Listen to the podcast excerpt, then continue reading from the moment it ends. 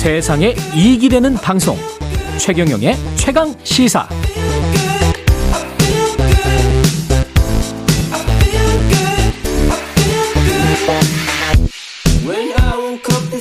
네, 윤석열 대통령 발언으로 중대 선거구제 개편 정치권 화두로 떠올랐습니다. 어제 여야 중진 의원들이 초당적 정치개혁 의원 모임을 꾸렸고요. 정개특위 위원이자 20대 국회에서 정개특위 위원장을 맡으신 분입니다. 맡으셨던 분입니다. 예. 심상정 정의당 의원 나오셨습니다. 안녕하세요. 네, 안녕하세요. 한 예. 1년 만에 오니까 몇 층인지도 헷갈렸어요. 4층입니다. 예. 지금 저 초당적 정치개혁 의원 모임을 제안하는 기자회견을 여셨죠? 네, 어제 했습니다. 예. 예. 지금 현재 뭐 정성호 조혜진뿐만이 아니고 뭐 다른 의원들 국민의힘 의원들까지 해서 뭐 하는 게 있습니까? 최영두 의원, 김영배, 김종민, 이탄희, 뭐 최영두, 그러니까 최영두, 어제 저희가 이제 예. 한 것은 아홉 분의 예. 그 민주당 네 분, 또 민주당 네 분. 어, 국민의힘 네 분. 아 이게 이제 정성호 이제 저 조혜진, 이렇게 해서 아홉 분의 예. 중진 의원이 예, 이제 300명의 의원님들한테 예, 예, 친전으로 이제 그 제안서를 발송을 해서 그렇군요. 이제 그 의원들이 한번 함께 해보자 예. 아, 이렇게 이제 제안을 드렸습니다. 거기에는 무슨 뭐 큰 방향이 있습니까? 그러니까 이제 우선 뭐 어제 그 모인 의원님들이 여러 차례 회의를 했는데요. 예. 이안 하면 안 되지 않습니까? 그렇죠. 그러니까 예. 때마다 정치개혁 얘기는 많이 나왔지만 한 번도 된 적이 없고 음. 또 지난 20대 때 천신만고 그때 했지만 위성정당으로 좌초됐잖아요. 예. 그러니까 올해는 사실 정치 개혁의 인저리 타임이다. 음. 그러니까 국민들이 준 마지막 추가 시간이다. 예. 이렇게 생각을 합니다. 예. 그 의원님들 다 공통으로 생각하는 게 이런 거예요. 어. 지금 같은 이런 극단적인 진영 간의 대결 정치에 어. 국민이 있냐, 어. 민생이 있냐, 미래가 있냐, 예. 아니면 우리 의원들의 에, 소신 정치가 가능하냐. 예. 그래서 이런 퇴행적인 정치는 국민의 삶과 국가의 발전을 에, 가로막고 있다. 음. 그런데 정치를 이렇게 만든 것도 정치인의 책임이고 음.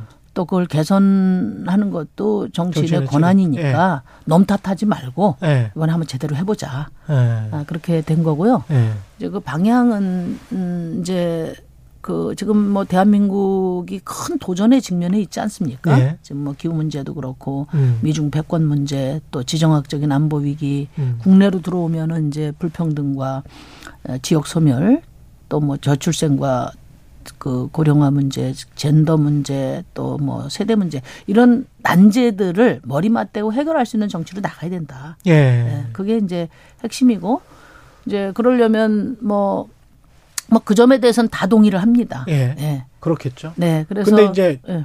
하우가 가장 큰 문제잖아요. 네. 예. 그래서 이제 어떻게 했는데 중요한 것은 이제 뭐 일이 그 일을 일을 일을 될, 되게 하려면 공통점부터 찾고 그렇죠. 또 이제 어기창을 놓으려면 이제 차이를 벌리는 음 일부터 하는데 그러네요. 그러니까 저는 뭐 300명 의원님이 우리 9명 중진 의원뿐만 아니라 네. 모든 의원들이 이 정치 개혁 해야 된다는데 다 동의합니다. 음. 그리고 왜 해야 되느냐, 예. 무엇을 바꿔야 되느냐 예. 이 부분에 대한 합의를 음. 한 150명 이상이 음. 예, 그 합의를 공고히 해내면 예.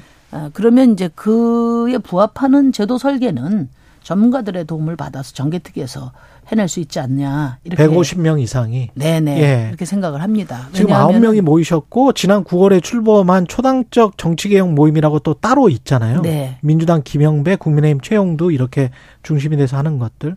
그러면 다 합쳐져야 됩니까 이것들이? 그러니까 이제 저희가 어제 제안을 하고 예. 먼저 했던 그 초재선 의원 모임이 적극적으로 그 환영 음, 입장을 공개적으로 밝히겠다는 음. 의견을 전해왔어요. 당연히 합치게 될 거고요. 합치게 될 이번 것이다. 주 중에 이제 아마 연석회의도 하게 될 거고요. 아 그렇군요. 그리고 이제 아까도 말씀드렸지만 9명 중진 의원이 이제 300명 의원님들한테 또 제안을 했기 때문에 아, 저희는 최소한 뭐한 150명 이상 의원들이 참여해서 음, 아, 한번 그 왜 바꿔야 되는지 뭘 바꿔야 되는지에 대한 합의라도 확실하게 좀 어, 최대 공약서를 만들어 보자.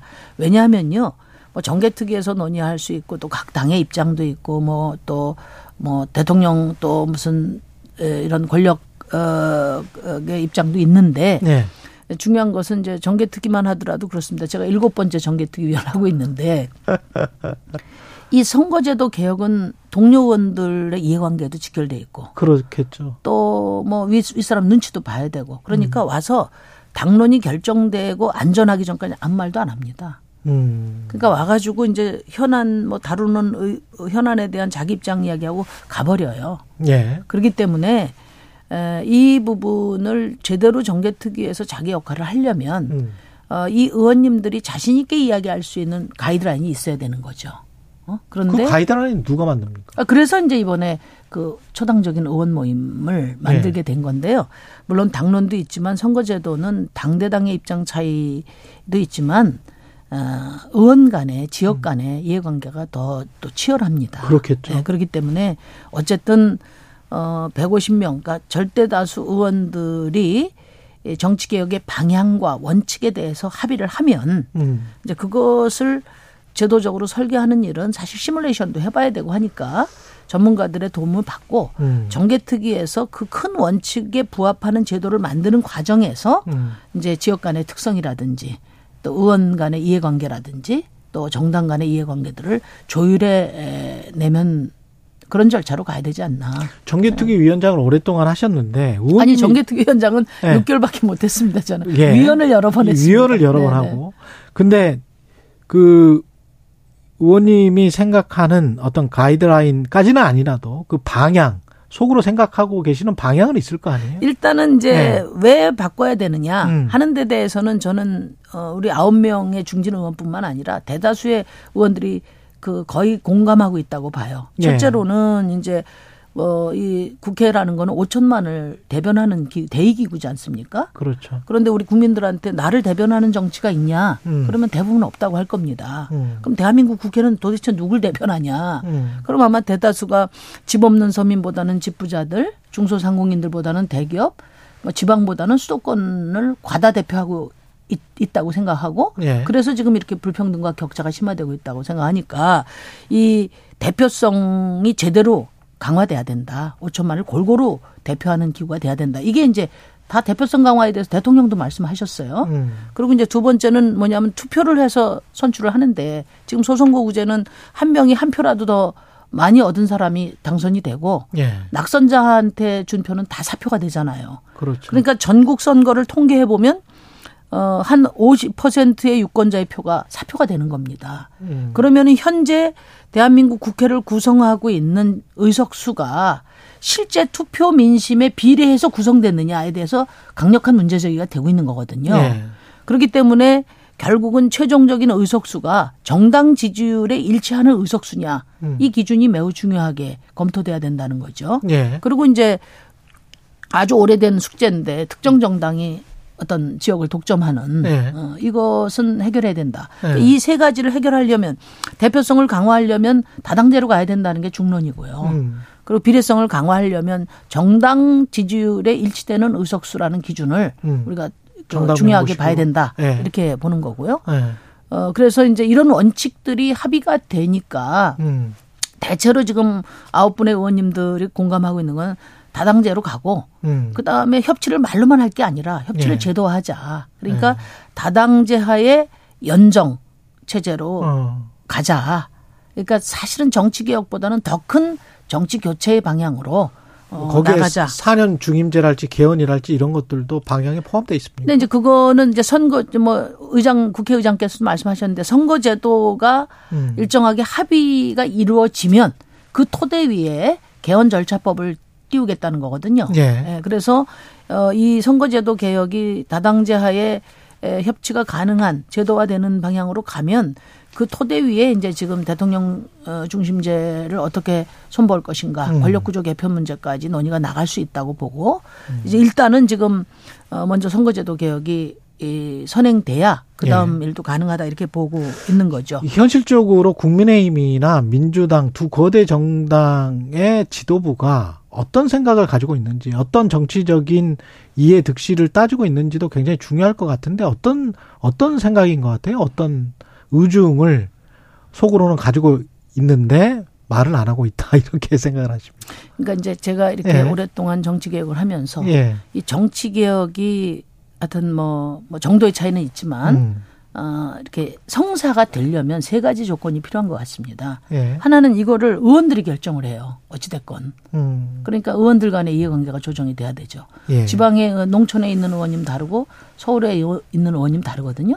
그두 번째는 뭐냐면은 이게 가장 본질적인 문제인데 국민의 이해관계가 어 대- 저기 음. 그 어, 이제 반영이 돼야 되지 않습니까? 예. 그러니까 국민의 대의기구니까 어? 대표성이 제대로 돼야 되고 비례성이 충족이 돼야 된단 말이에요. 예. 그- 그래야 국민이 지지할 거 아닙니까? 예. 그다음에 세 번째는 뭐냐면 권력의 생각이 중요한 거죠. 음. 어? 그래서 예를 들면 뭐 어, 다수당을. 확보해서 예. 음. 뭐 안정적인 어? 국정을 하겠다든지 또는 다음에 에, 집권을 하겠다든지 이런 어떤 입장들이 또 이 세 가지가 어, 이제 충족이 돼야 이 선거제도 개혁이 가능하다고 이렇게 보는데 상당히 어렵겠네. 네, 그래서 선거제도 개혁이 개헌보다 더 어렵다고 하는 거거든요. 예. 그렇지만 이제 그동안에 뭐 거의 단골 손님처럼 정치개혁 중진들이 이야기를 했는데 안 된 이유는 결국은 기득권 때문에 안 됐는데 그렇죠.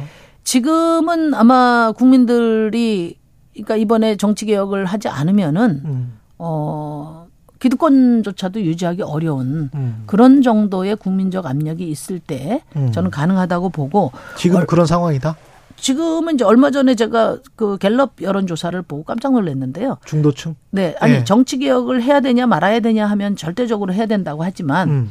예를 들면 노동 개혁, 연금 개혁, 무슨 또 교- 교육 교육 개혁 개혁. 이런 이런 이런 현안 민생 현안과 이렇게 나열해서 정치 개혁의 순위를 매길 때는 후순위였어요 늘. 아. 그랬는데 이번에는 40%의 국민이 정치 개혁이 최우선. 이다. 이렇게 예. 말씀을 하셨거든요. 예. 그만큼 지금 대한민국을 가로막고 있는 게 바로 지금과 같은 팬덤 정치, 진영 정치, 혐오 정치라고 우리 예. 국민들 모두가 공감하고 있기 때문에 저는 뭐 이번에는 어 이제 그 정치인들이 해내야 되지 않을까 그렇게 생각합니다.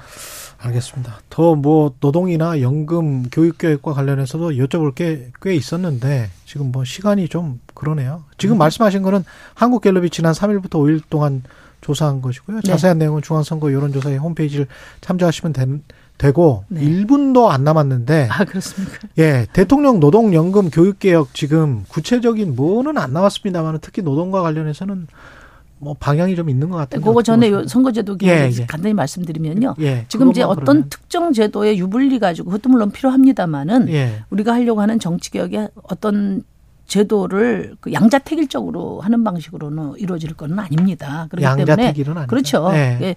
그런 목표와 방향이 있으면 그것에 부합하는 절중점. 제도를 조합해내는 것이기 때문에 조합. 예. 네. 그래서 뭐, 뭐어그 그 어떤 제도 하나를 절대적으로 놓고 논쟁하는 제일 것은 좋다. 효과적이지 않다 아. 생각합니다. 네. 그런 거는 아니다. 네, 분명히 절충을 해야 되는 부분들이 대통령께서 예. 한 3대 개혁은 다음에 있다. 3대 개혁은 다음에.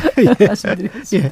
심상정 정의당 의원이었습니다. 고맙습니다. 네, 감사합니다. 예, 1월 10일 화요일 KBS 1라디오 최경영의 최강 시사였고요. 잠시 후 이슈 오도독 김재원 전 국민의힘 최고위원, 신경민 전 민주당 의원 출연합니다. 내일 아침 7시 20분에 뵙겠습니다. 고맙습니다.